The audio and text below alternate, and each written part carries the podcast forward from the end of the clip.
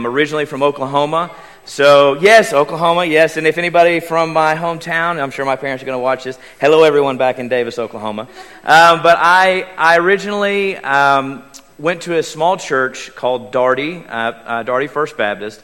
Maybe 75 people on a really busy day is how many we would have. Um, I come from a line of uh, pastors. My granddad was the pastor of that church for 15 years, and then my dad was a deacon and still is a deacon there and fills in as uh, the pastor at the church when needed. Um, a little bit more about me. My, uh, my beautiful wife is Mackenzie Richardson over there, and, and then I have a beautiful, as he mentioned, beautiful baby girl that is one month old in a couple of days. So um, it's very exciting. Lots of um, lack of sleep has been happening lately, as most of you that are parents understand that scenario. Um, but I, my wife has um, given me the term that I am a chatty Cathy. And if anyone that knows me very well, I can talk to a brick wall and it doesn't have to respond back. So for me, I, if I hem you up in the back of the church, you're probably going to be there for 20 or 30 minutes. So I do apologize. Um, my father, uh, he told me when I was working on the sermon, I'm not very good about sermons that I just have one Sunday, 30 minutes, get it all in. I'm not good at that. I am better if I have like a six week study that we could fit it all in. But I called my father for some advice, kind of figure out what I needed to do. And he said, Well, you got three things to have a good sermon. He said, You got to have a poem, you got to have a joke, and you got to have three main points. And I said, Okay. I said, Well, I'm not good with poems, but I got one for my father this morning. Roses are red, violets are blue. Jesus loves you. That's the best I can do. so, and I kind of count that as my joke as well. But,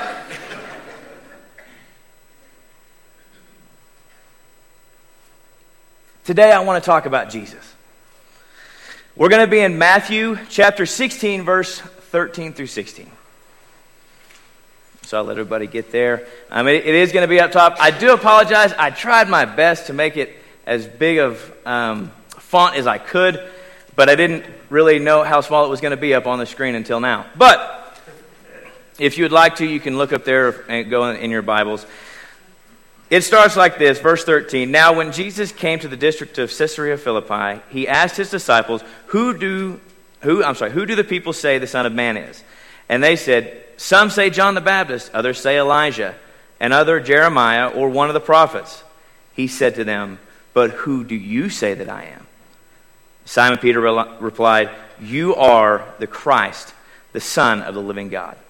Now, I know Pastor Jed had a pastoral prayer, but I always like, after I finish up the first verse, I'd like to um, open up with a word of prayer of my own, just so that God can use me as, as his instrument this morning.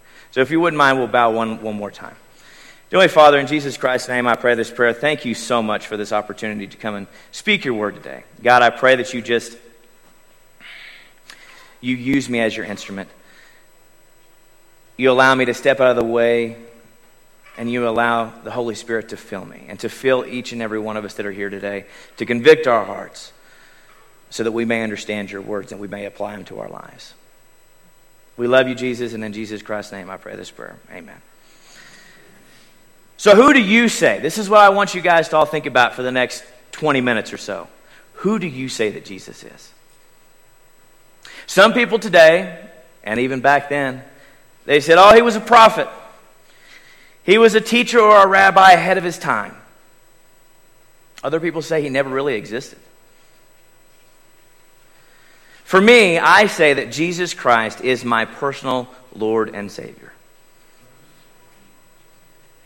Today, I want to talk about who he is. A couple of points. He has been there from the beginning. His incarnation or his coming and taking human form. I'm going to talk about his death and resurrection. His dad should be happy. I got three main points there. Has Jesus really been there from the beginning? Yes, he has. He created everything. And I have evidence for that. The next verse we're going to read from, and I do apologize, you're probably not going to be able to keep up with me. I have about 13 verses we're going to be jumping around with. So if you would like, if you can see it, it's going to be up on the board and we're going to be jumping around a little bit. But the next verse we're going to go to is John 1, verses 1 through 4. In the beginning was the Word, and the Word was with God, and the Word was God.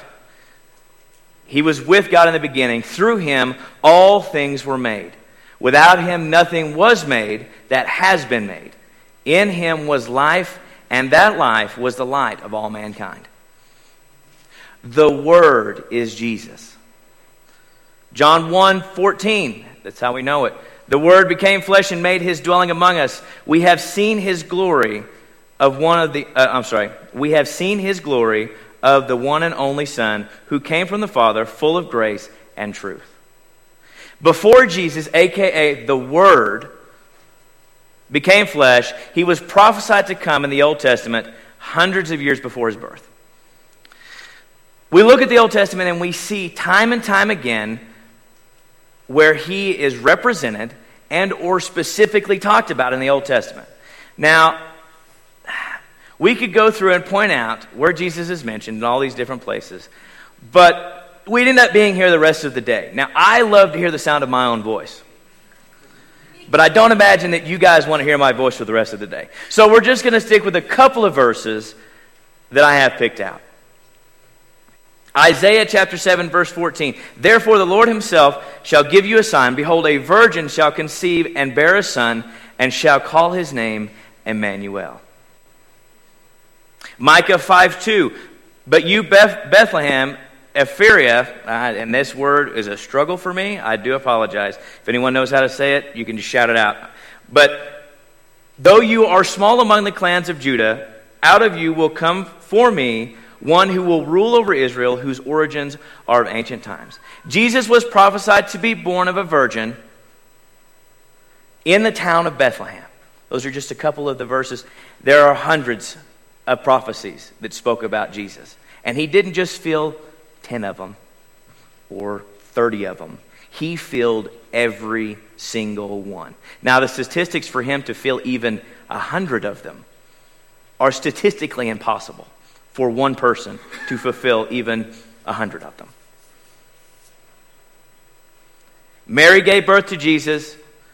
Oh, I'm sorry, Mary giving birth to Jesus was a sign that the Messiah had come.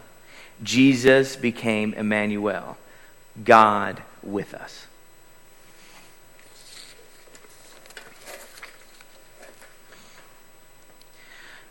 There was also a forerunner that would make the path straight for the coming Messiah. This also was prophesied 400 years before Jesus was born.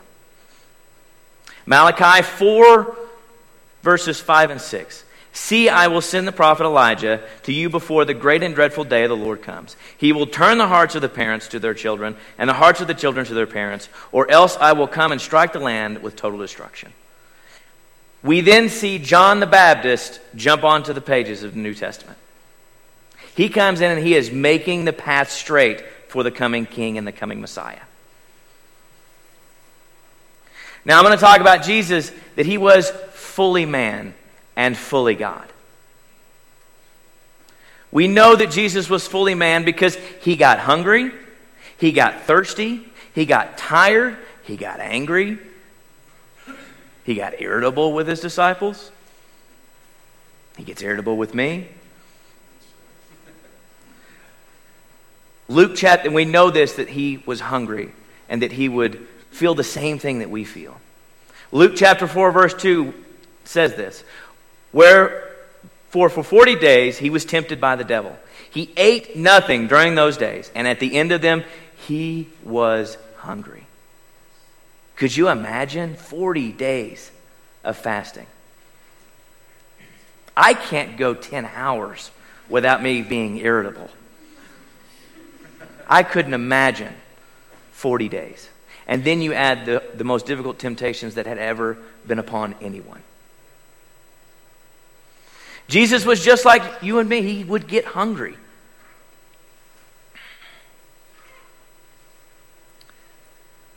He would get tired. He would become exhausted. Now, I understand exhaustion for the first time in my life. I do.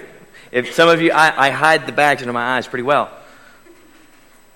But staying up for even 24 hours on the day of the birth of our kid, I can't quite fathom what, or imagine or depict what that was like. So, the exhaustion that Jesus felt when he had the multitudes of people coming, one after the other, asking to be healed, he was exhausted. He would have the joys of friendship. I have a very special thing today. My closest friend in the world is sitting right back there. Him and his wife and their little girl came from Delta to come hear me preach this morning.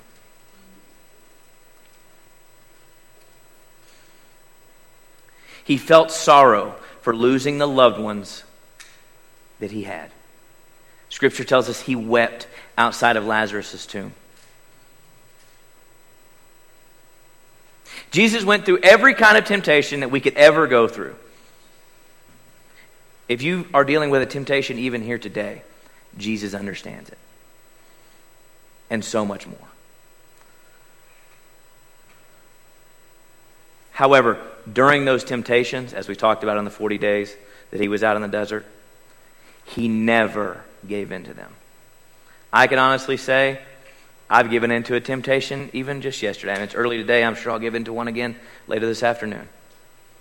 But that just shows that he is perfect, he is without blemish. And he is the perfect sacrifice. Jesus was also fully God. God became flesh and walked and lived among us. Jesus has authority over the weather. Scripture tells us he can cast lightning bolts back up in the sky. He can look at the storm and say, Calm, be still. And it immediately becomes calm. Jesus has authority over demons. Scripture tells us time and time again. The demons, in one specific case, begged him to not be cast out. They begged him to be cast into pigs because it was a better situation for them than what was to await them. Jesus simply gave them permission, which showed his authority over all of them. Not just one demon, but a legion of them. Jesus has authority over disease.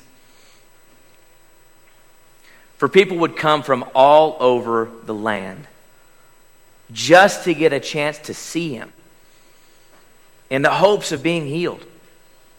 Multitudes. You know, I, I looked up to see how many a multitude is. Thousands of people. Thousands. I couldn't imagine. You know, stand up on a hill and look, and there's just a sea of people. And they all want to see you one on one. I couldn't imagine how exhausting that would be. But he had compassion on them, and he went down and he healed them. People could just touch the corner of his cloak, and they would be healed. He wouldn't even be at, have to be in the same town, and he could heal someone. He would speak it, and it would happen. Jesus has authority over death. He told Lazarus, Come out. And in that moment, Lazarus did that. The religious leaders asked Jesus time and time again of the day, asked time and time again, how is he able to do these things that he did? Time and time again, Jesus would make the claim, He is God. And the leaders burned with so much anger, they were ready to kill him then and there, on the spot. John chapter 10, verse 30 uh, through 33. I am the Father, I'm sorry, I am the Father, let's try this again. I and the Father are one. Again, his Jewish opponents picked up stones to stone him, but Jesus said to them, I have shown you many good works from the Father. For which of these do you stone me? We are not stoning you for any good work, they replied. But the blasphemy because you are a mere man claiming to be God. Jesus is God. His claim is true. But Jesus loves you so much that he was willing to come down from his heavenly throne, take on human form, and die for my sins, for your sins, and for the sins of the world. It is hard to understand that kind of love. Agape is the Greek term. Am I right? I believe that is correct. Greek, yes. Agape. It's a love that they had to create a word because there was no other word for it. It is God's love. Jesus' love that he has for us is hard to fathom, understand. The love that God had for us, that he would send his one and only Son to die on the cross for us. Now, I didn't work out with the worship team this morning on the verses that were chosen, but the most famous verse of all time, John 3:16. For God so loved the world that he gave his only begotten Son, that whosoever believeth in him should not perish, but have everlasting life. The gospel in a nutshell, as Billy Graham would say time and time again. Jesus suffered and died on that old, rugged cross for you and for me. He is the perfect sacrifice. He never sinned, he was without blemish. While he was on that cross, he cried out in a loud voice, It is finished. And then he died. The land became dark. The earth shook. And the curtain of the temple was torn. Even the soldiers that hung him on that cross, that put those nails in his hands, knew who he was at that moment. Mark 15 39. And when the centurion who stood in front of Jesus heard his cry and saw how he died, he said, Surely this man was the Son of God.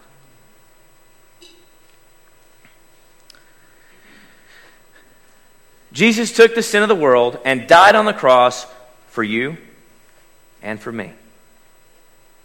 But three days later, he conquered death. And that stone was rolled away. The tomb is empty. He is risen. Mark 16, 5 and 6.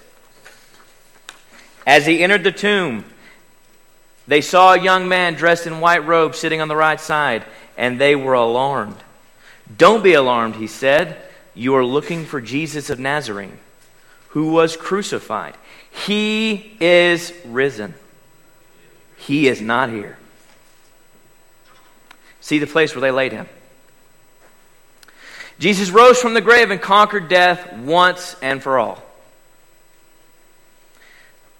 Now, I have a question for you, dear friends. We know he's been there from the beginning. We know that he took human form and walked among us. We know that he died on the cross for you and for me, and he conquered death three days later. And he is alive today.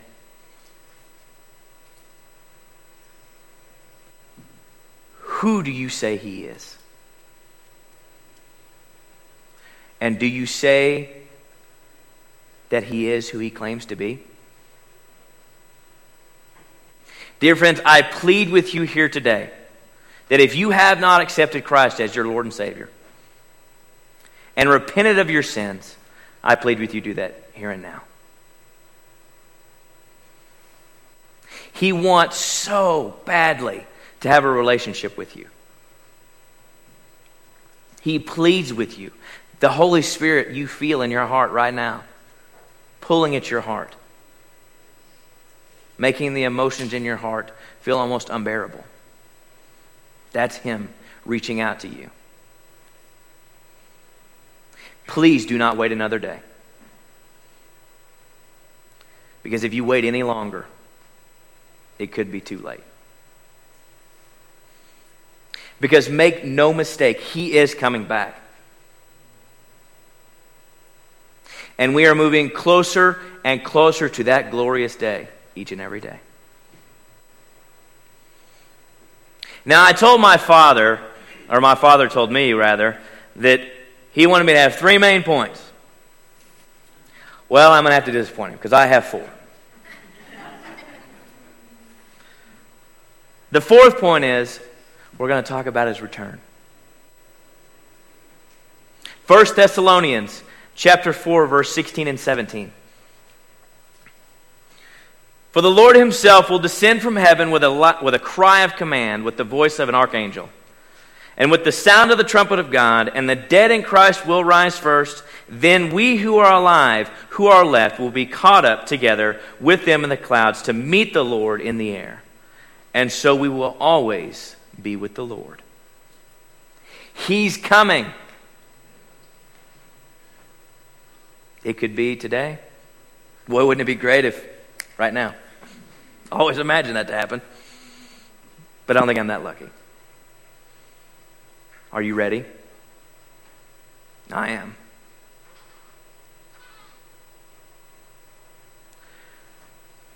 However, for those of us who are believers, we have some work to do. My pastor back in Oklahoma, uh, Pastor Allen, I'm going to give him a little shout out. His, uh, his, he does a video sermon every Sunday. Um, usually he, it's kind of funny because he'll go in random different places around the town or he'll be on vacation as he was this last week and he'll do a little video, 10, 15 minutes, sometimes 20 minutes, on his sermon that he would preach on that Sunday. I'm going to borrow something from him because I really like what he said. He put it this way The church as a whole has gotten into a way of living that has made us into consumers of the gospel. We come to church every Sunday morning. We hear Pastor Jed preach, and it is amazing. I, I love coming and hearing him preach.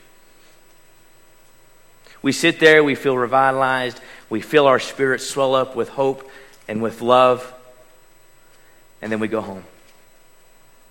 And then we come back next Sunday to become consumers. But we don't go out and we don't proclaim the gospel. We don't even tell the people that are around us on our daily lives. I'm guilty of this myself, church. Don't think I'm pointing a finger. I do it too. I have a tendency to keep Jesus to myself because I love that feeling in my heart. I love that feeling of the Holy Spirit being within me. So today, church, I challenge you. Take some time this week Write out all the places that you go on a daily basis work, the store, the barbershop, whatever it may be. And once you wrote out those places, think about the people that you encounter at those places each and every day.